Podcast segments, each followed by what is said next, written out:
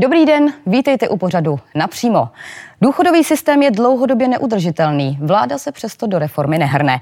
Budou peníze na důstojné důchody i po roce 2030, kdy bude vláda hospodařit s vyrovnaným rozpočtem. A co superhrubá mzda? Zruší se, jak se slibovalo? To jsou otázky, které dnes mimo jiných budu klást ministrině financí zahnutí Ano Aleně Šilerové. Dobrý den. Dobrý den. Pojďme začít tím rozpočtem. Ten loňský, jak jste v pátek oznamovali, nakonec skončil eh, se schodkem 28,5 miliardy oproti plánovaným 40. Eh, opozice nicméně přesto kritizovala, že by mohl být ještě o 18 miliard vyšší, kdyby se, teď je budu citovat, kdybyste nevysáli eh, privatizační fond. tak eh, já jsem to vysvětlovala už moc krát, ale to vysvětlím znovu. My jsme žádný privatizační fond nevysáli. Těch 18 miliard, na které pokazuje opozice, bylo řádně o nich rozpočtováno, byly součástí rozpočtu 2019, takže nebyl to žádný mimořádný příjem, který by šel nad rámec rozpočtu. To v rozpočtu prostě bylo. A jsou to peníze, které nejsou dnes už žádných privatizačních fondů, jsou to peníze dividendy ze státních firm a já pokud to někoho zajímá, ať se podívá na můj Facebook.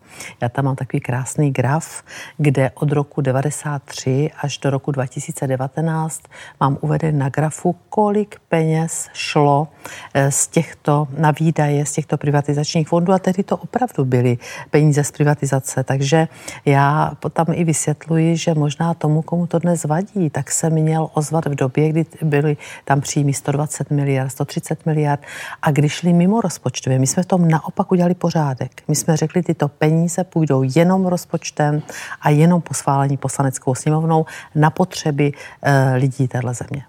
Na co konkrétně ty peníze šly? Protože ono se to nestalo poprvé, už se do toho uh, fondu sahá od roku 2012. Mm-hmm. Vždycky bylo předtím zvykem, že se tím dorovnával schodek uh, důchodového účtu.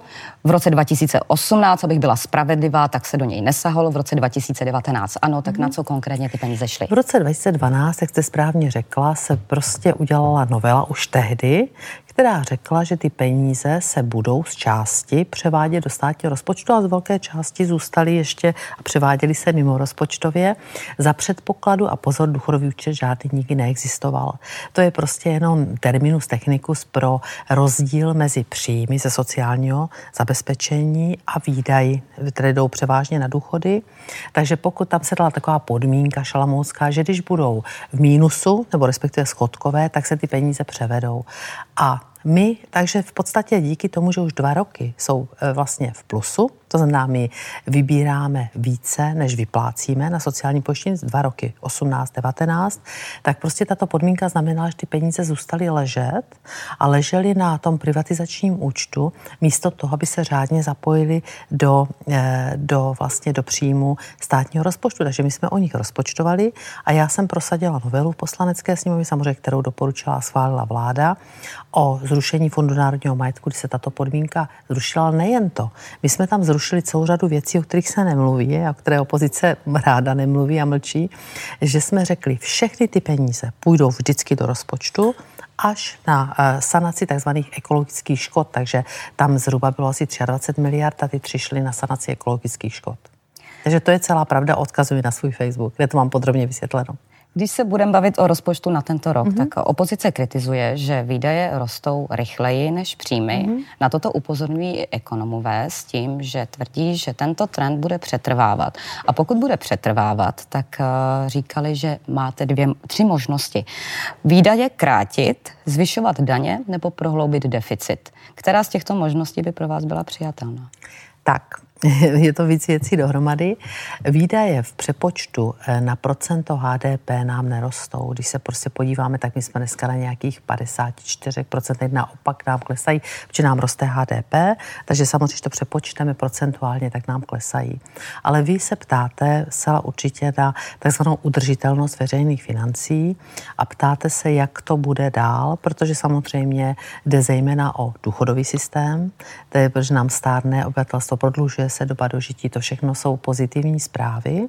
A je otázka, zda bude ufinancovatelný, vůbec ty veřejné finance, zda budou ufinancovatelné, protože dneska už třeba rozpočet MPSV, když bych se podívala na rozpočet roku 2020, tak už dělá bych řekla, něco téměř 50% výdajů celého státního rozpočtu. A z toho vlastně 90% možná něco málo přes 90% jsou důchody a e, sociální dávky, které vyplývají ze zákona. Takže samozřejmě to je ten zásadní problém, který e, musí vláda řešit.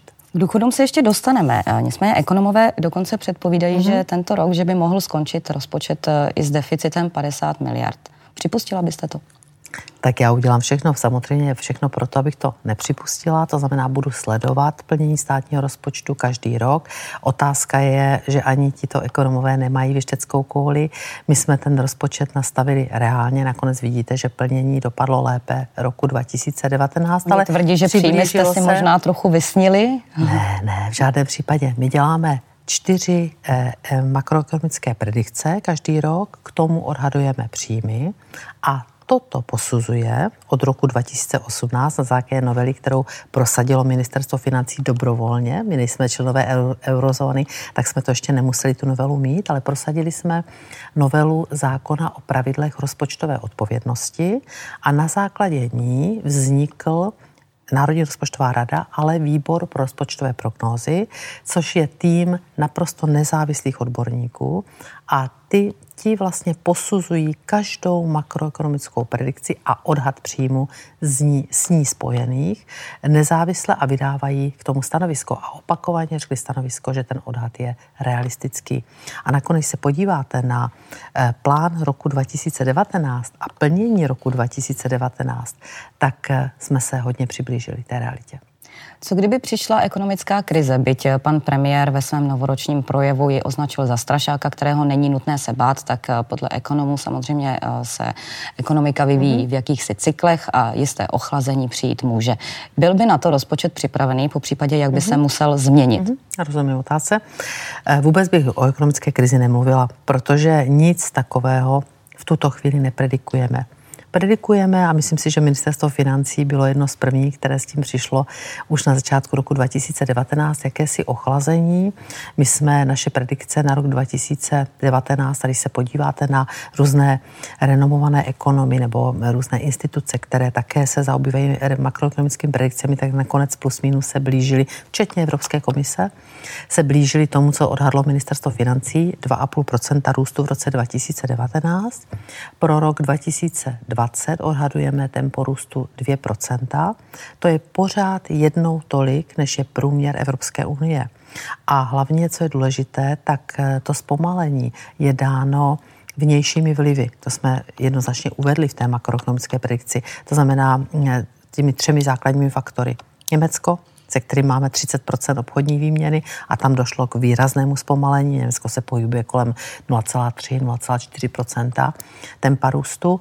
E, pak samozřejmě takové to věčné odcházení a neodcházení Velké Británie, kdy vlastně firmy nevěděly, jestli prvně se nespekulovalo o tvrdém Brexitu, pak nakonec tedy samozřejmě, když došlo k nějakému posunu že bude dohoda, tak se nevědělo datum, teď už víme datum a ty firmy odkládaly investice, logicky, protože nevěděli, co bude, jestli Velká Británie odejde, neodejde. To věčné odcházení brzdilo samozřejmě také vývoj. No a pak třetí otázka byla, která snad se také už teď stabilizovala, a to byla obchodní válka mezi Spojenými státy americkými a Čínou, která má dopad na Evropu taky na automobilový, automobilový průmysl. Takže to byly všechno faktory, ale já bych chtěla říct, že veřejné finance Teď se pořád mluví o státním rozpočtu, to je takový, taková krojovaná zvláštnost prostě České republiky, že eh, ale v podstatě posuzována vždycky každá ekonomika země v rámci Evropské unie je podle stavu veřejných financí.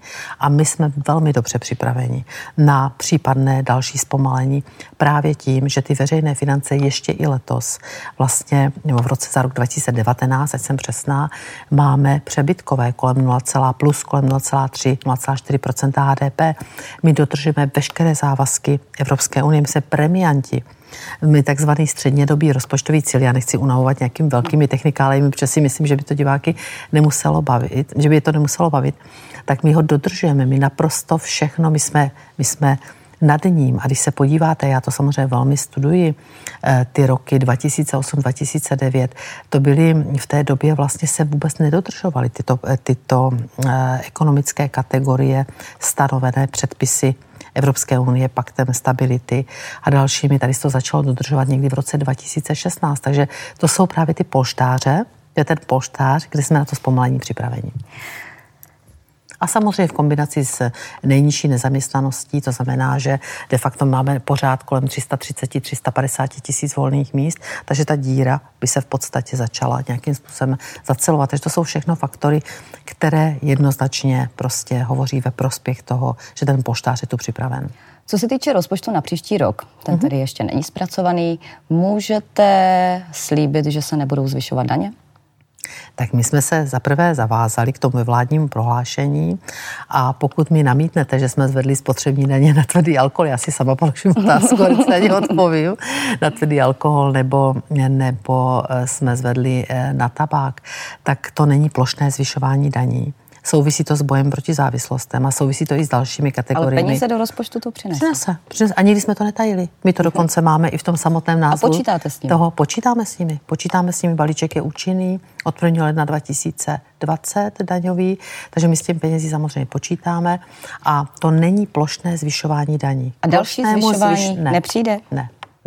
Zvyšování daní. Takovéto podobě. My jsme se k tomu zavázali v vládním prohlášení, vlastně v koaliční smlouvě, že zvyšování daní je pro mě plošné zvyšování daní. My jsme naopak za posledních šest let, to znamená ta minulá vláda, kde hnutí ano už v ní bylo, a vlastně tato, já jsem tam nebyla, ale bylo tam hnutí ano, a tato vláda, tak jsme snížili daně o 130 miliard. Mám to všechno na svých stránkách, tyto tabulky.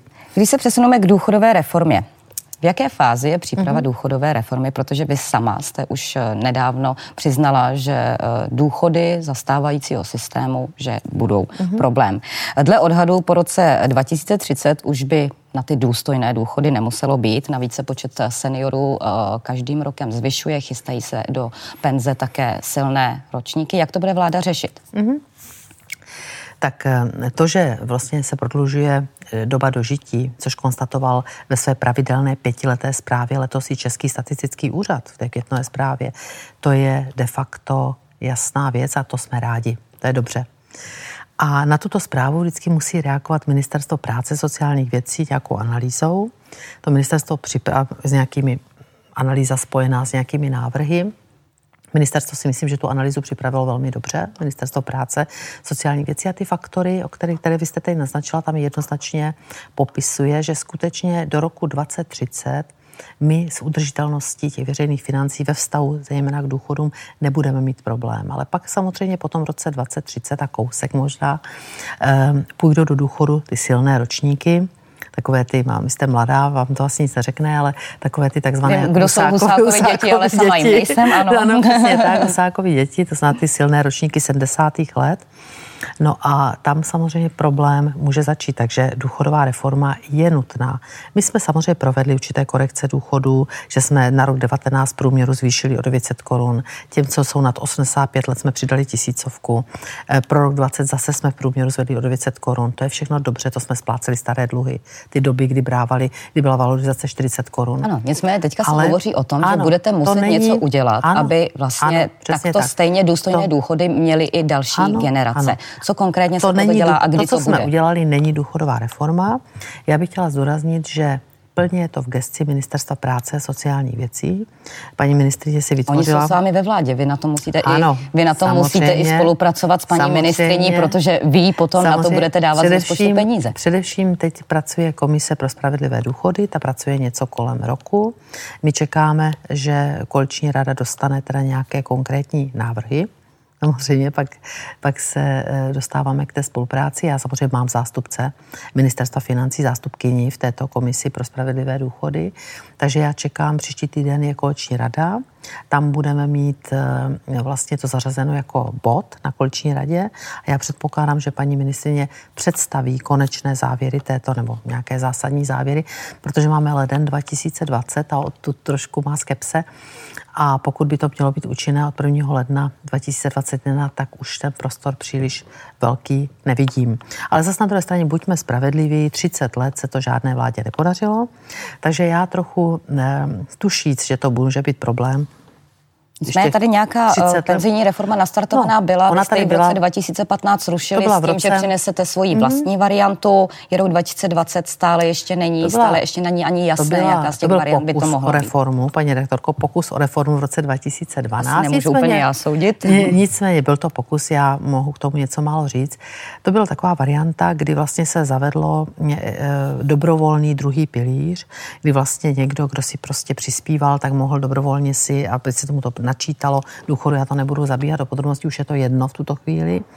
Jenomže zavedlo se to na bázi dobro, dobrovolnosti a zavedlo se to v době, kdy většina zemí Evropské unie, která měla takový nějaký podobný systém, protože ty věci se většinou opisují, tak od toho ustupovala. Výsledkem bylo, že do toho druhého pilíře se přihlásilo 80 tisíc lidí. O ničem. To prostě bylo o ničem. A na druhé straně zase buďme spravedliví ke všem, byl to aspoň pokus.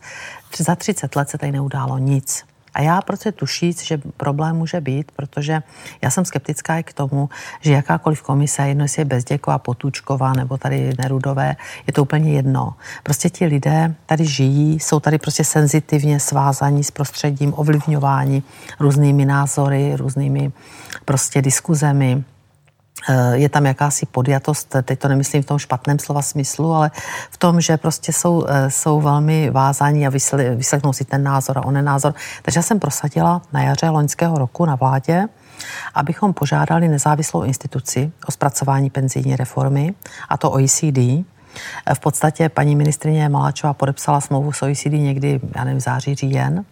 A e, oni by měli teď expertní tým OECD přijet, oni si sbírají nějaké podklady a měli by přijet teď v lednu vlastně na nějaké expertní diskuze, kdy budou mluvit s rezorty, ale budou mluvit i s různými asociacemi, se statistickým úřadem a nevím, čím to je jejich geste, to já se nepletu. A do července by nám měli dát prostě závěry jejich hodnocení. A já na to velmi spolehám, protože to je nezávislá instituce, renomovaná a myslím si, že ta prostě by se na to mohla podívat bez zaujatosti. Pan premiér nedávno vyslovil, že Česká republika má potenciál snižovat věk odchodu do důchodu. Má pravdu? No, já přesně nevím, jak to myslel. To by, to by, eh, rozhodně jsme o tom zatím nedebatovali.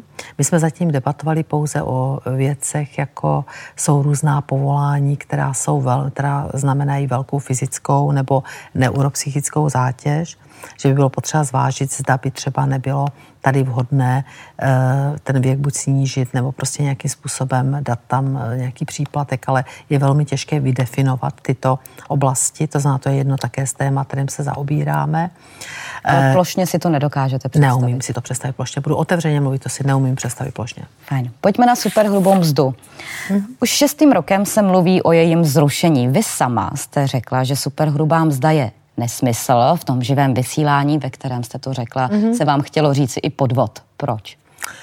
Tak já nemám ráda moc eh, silné, silné výrazy, ale trošku to podvod byl v té době, protože se deklarovalo před některými volbami, protože víme, že to vlastně poslední pravicová vláda zrušila nebo zavedla, nebo některá z pravicových vlád, já už to přesně nepamatuju, tak se prostě eh, hovořilo o tom, že bude 15% daň, pak to logicky nevycházelo, protože to není málo peněz, já to, o tom už dneska něco vím. Takže se zavedla takzvaná superhrubá mzda, takže se jakoby vizuálně eh, deklaruje, že 15% daň, ale de facto efektivní daň pro zaměstnance je 20,1%. Takže my jsme se, eh, takže je to víceméně nesmysl. A pak ještě máme solidární přirážku, která je asi 23, já nevím, tři. Proč superhrubou mzdu tedy pořád a, ještě máme? No, je to složité. Já už jsem se o to pokusila v roce 2018. Dvakrát dokonce jste se o to pokusila, eh, Pokusila jsem to. se dvakrát. Ten druhý pokus byl ve stádiu, dostal se do médií ve stádiu, kdy byl naprosto v pracovní verzi, nestandardně a neseriózně. Tím pádem zemřel dřív, než, než se narodil takže tomu by ten bych nechala v, prostě, v, jak si už o něm nemluvila, ale ten první řádný pokus, který kopíruje vlastně závazek ve vládním prohlášení a v koleční smlouvy, jsem dala do balíčku v roce 2018 daňového. A my jsme v té době neměli ještě vládu s důvěrou, neměli jsme tu vládu, která, neměli jsme teda jasnou politickou podporu. A já jsem absolvoval dokonce i mezirezort, a potom mezi rezortu jsme se dohodli, že to prostě výjmu z toho balíčku, protože by mm, byl asi problém to prosadit. A samozřejmě ten mezirezort už ukázal určité problémy toho návrhu, protože my tam navrhujeme, aby vlastně se po zrušení superhrubé mzdy snížila ta daň na 19 což u zaměstnanců je samozřejmě snížení asi o 1,1%. OSVČ mají 15%. OSVČ mají dneska 15% daň, takže já jsem tom, takže vizuálně by to pro ně bylo zvýšení. Já jsem samozřejmě věděla už v tom roce 18, že to musíme kompenzovat, takže jsem tam, jsme tam dali do toho, do, té, eh, do toho balíčku tehdy, že dvě třetiny sociál, zaplaceného sociálního pojištění si budou moci dát do výdajů, takže vlastně, eh, takže vlastně jakoby si sníží výdaje, říkám úplně jednoduše. Nicméně vizuálně je to zvýšení, že jo, protože vidí najednou z 15 na 19, když vlastně ta kompenzace by tady tímto byla, ale ten mezirezort ukázal jeden problém a ten si musíme jednoznačně říct, že je tady skupina poplatníků a to se vlastně uplatnilo v tom mezirezortu. Já jsem absolvovala pak celou řadu jednání v tom roce 18 a potom jsme se rozhodli, že to výjmeme že je tady určitá skupina poplatníků, kteří mají příjmy třeba z pronájmu, nebo mají příjmy, ostatní příjmy a ti v podstatě by skutečně by došlo u nich ke zvýšení daně z 15 na 19% A to jsou věci, které musíme zvážit.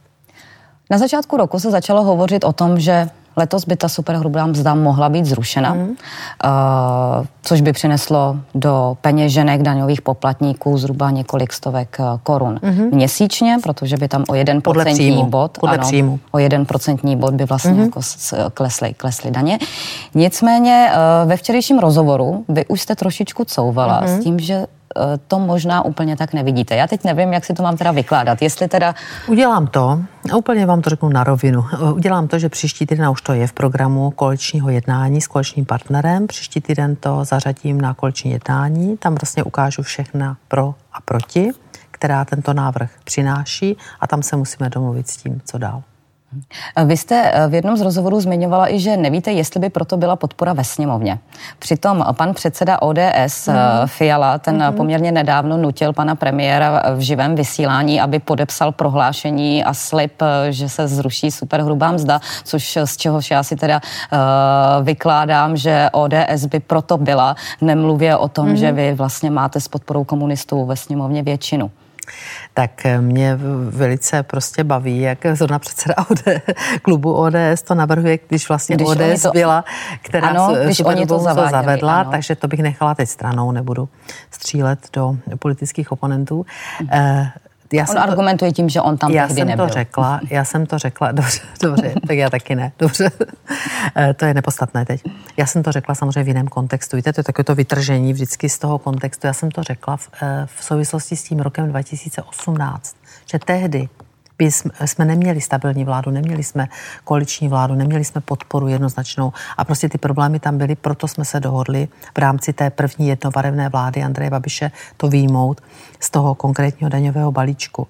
Ale eh, já bych chtěla upozornit, že máme v koaliční smlouvě závazek, že nebudeme prohlasovávat na věci, které jsou součástí prostě eh, vládního prohlášení koleční smlouvy, ale samozřejmě i jiné návrhy nebudeme prohlasovávat jako koleční strany s opozicí. To máme jednoznačně, to znamená, že pokud my bychom, pokud by náš koleční partner to třeba nechtěl, a teď je jedno, jestli se jedná o superhrubou mzdu, tady se může jednat třeba o bankovní daň nebo o čekoliv jiného, co nechceme my, a prohlasoval by to s opozicí nějaký takový návrh, tak to je hrubé porušení koleční smlouvy, které by mohlo vést až pádu vlády.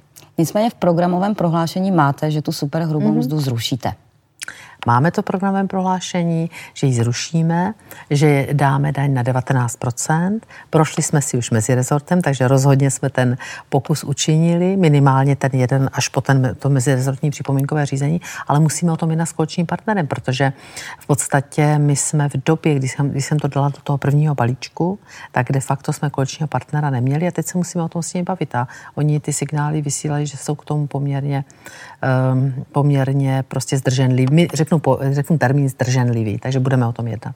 Když jste se zaštěťovala uh, tou koaliční smlouvou, tak uh, je pro vás koaliční smlouva důležitější než třeba občan, který je teď zatížen tím nesmyslem, jak jste sama řekla?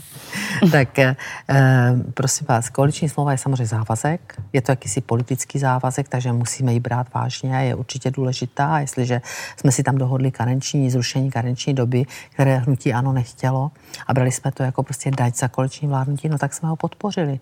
A stejně tak naopak eh, koaliční partner podpořil některé věci, které třeba úplně nejsou pro něho vlajkové vlajkovou lodí, jako je EET a podobně, když s ním neměl problém. Takže to je závazek a určitě důležitý je. Je slouží k tomu, aby tady byla stabilní vláda, aby se dodržovaly určité závazky. Já jsem právník, takže pro mě určitě závazky, eh, i když jsou politického charakteru, jsou důležité. Deklarovali jsme i občanům určitý postup. A zrušení superhrubé mzdy je závazek, proto o tom velmi seriózně. Já mám analýzy všechny provedené pro počty. Příští týden o tom budeme jednat na koleční radě, ale upozorňuji, že jsou tam rizika a my musíme zvážit, zda prostě to stojí za ta rizika, že určité skupině zvedneme daň. Takže to musíme všechno zvážit. Byť jsme se zavázali, že ji nezvedneme. Takže to jsou věci, které budeme diskutovat příští týden. Podle vašich odhadů, zruší se superhrubá mzda nebo nezruší nakonec? Podle mých odhadů e, si myslím, že je to minimálně 50 na 50 tuto chvíli a vidím tam i docela dost negativních prvků. Ideální by bylo, kdyby se mohla superhrubá mzda zrušit a dát daně 15% ale to říkám se, to jsou návrhy opozice, která, která není, nemá tu uh, exekutivní odpovědnost, velice časté, ale to by znamenalo uh, vlastně do, ze státního rozpočtu minus 80 miliard. A to říkám otevřeně, to si nemůžeme dovolit. Mhm. Pokud půjdeme na těch 19%, tak samozřejmě to má ta rizika, která jsem tu naprosto otevřeně pojmenovala. Ještě by mě zajímalo v souvislosti eh, s probíhajícími audity z mm-hmm. Evropské unie se o vás a ještě o panu ministru Havlíčkovi hovoří jako o možných kandidátech na post premiéra. Kdyby k tomu muselo dojít, kdybyste to vzala? Já jsem na to teď tázaná, poslední týden už jste několikátá redaktorko, která se na to táže. Já si myslím, že to není na pořadu dne. Prostě máme tady premiéra, hnutí ano vyhrálo legitimně volby, premiér dostal dokonce nejvíc preferenčních hlasů v těch volbách v roce 2017. Není to na pořadu ne, on několikrát deklaroval, že neodstoupí, že odstoupit nechce, takže já nebudu se bavit o takovýchto spekulativních věcech. Já chci být dobrá ministrině financí. To je má v současné době jediná ambice. Nicméně auditoři došli k závěru, respektive radí panu premiérovi, že aby se zbavil jeho údajného střetu zájmu, o kterém oni jsou přesvědčeni, že ho má, tak vlastně jedna z možností je, aby odstoupil z premiérského postu a v té souvislosti se o vás hovoří. Kdyby toto muselo nastat, vzala byste... Nemám ráda kdyby, takže vůbec nebudu. Máme premiéra. E, za prvé, ty audity nejsou dotaženy. Čekáme ty. Co se týče obecných auditů, teď nemyslím zemědělských, to je v gesci e, zemědělského fondu, e, takže k tomu bych, to bych vůbec nekomentovala, tam je i jiný proces. Eh, co se týče těch obecných auditů, v současné době čekáme každým dnem, že přijde česká verze, což znamená, že od doručení na verze v národním jazyce, to je takový podle předpisu evropských, tak se počítá dvouměsíční lhůta na nějaké vyjasňování si toho, jak, jak budou jak bude naloženo s těmi jednotlivými prostě nálezy, které v té auditní zprávě jsou uvedeny. Že toto všechno ještě před námi a eh, samozřejmě Česká republika má právní nástroje, jak postupovat postupovat v případě, že eh, prostě by eh, ty nálezy některé vedly. Buď by tam bylo řízení o uložení dotace, odnětí dotace, nebo by bylo řízení daňové o porušení rozpočtové kázně, nebo se bude bránit třeba i u Mezinárodního soudu. Tato všechno je ve hře, takže já bych tuto chvíli nespekulovala, nepředjímala, jak chci být dobrá ministrině financí. Dobře. Ještě by mě zajímalo, vy jste před Vánoci uh, na svém, jestli to byl Twitter, jestli tuším, jste dávala typy na vánoční dárky. Jaký o ně byl zájem? No, je to překvapující, já samozřejmě přesně kvantitativně nevím, ale signalizoval mě úřad, byla to trošku nadsázka, protože já jsem chtěla upoutat pozornost na, na web Úřadu pro zastupování ve věcech majetkových, kteří vlastně vlastními silami, bez nějakých peněz za IT firmy, veřejných soutěží, to znamená bez nějakých vendor loků, vybudovali vlastně takový systém, kde se můžete přihlásit a můžete si nakupovat buď movité věci, které propadnou státu, například z trestné činnosti nebo z, těchto věcí nebo mm, z těch, z těch jejich činností, kterou podle zákona o majetku státu oni spravují. Dokonce si v dalším roce, v dalším kroku si udělali tento web i pro nemovité věci. No já jsem chtěla trochu s nadsázkou připou, e, upoutat pozornost na tento web, ale určitě se to, samozřejmě setkalo se to i s kritikou. Někdo kritizoval ale tam jsou i kradené věci a podobně? Ne, ne, v žádném případě. Stresné činnosti? Propadnuté stresné činnosti. Propadnuté té stresné činnosti, ale to je prostě eh, v gesci úřadu pro zastupování věcí majetku, jsou tam třeba i zvířátka.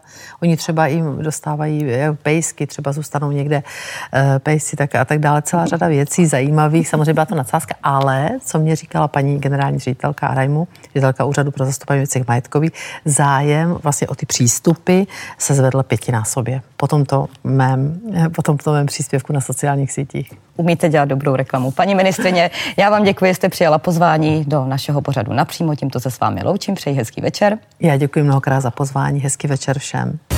Politici, klíčové osobnosti Česka, témata, která vás zajímají. Budu se ptát za vás napřímo, vždy ve středu v 17.45.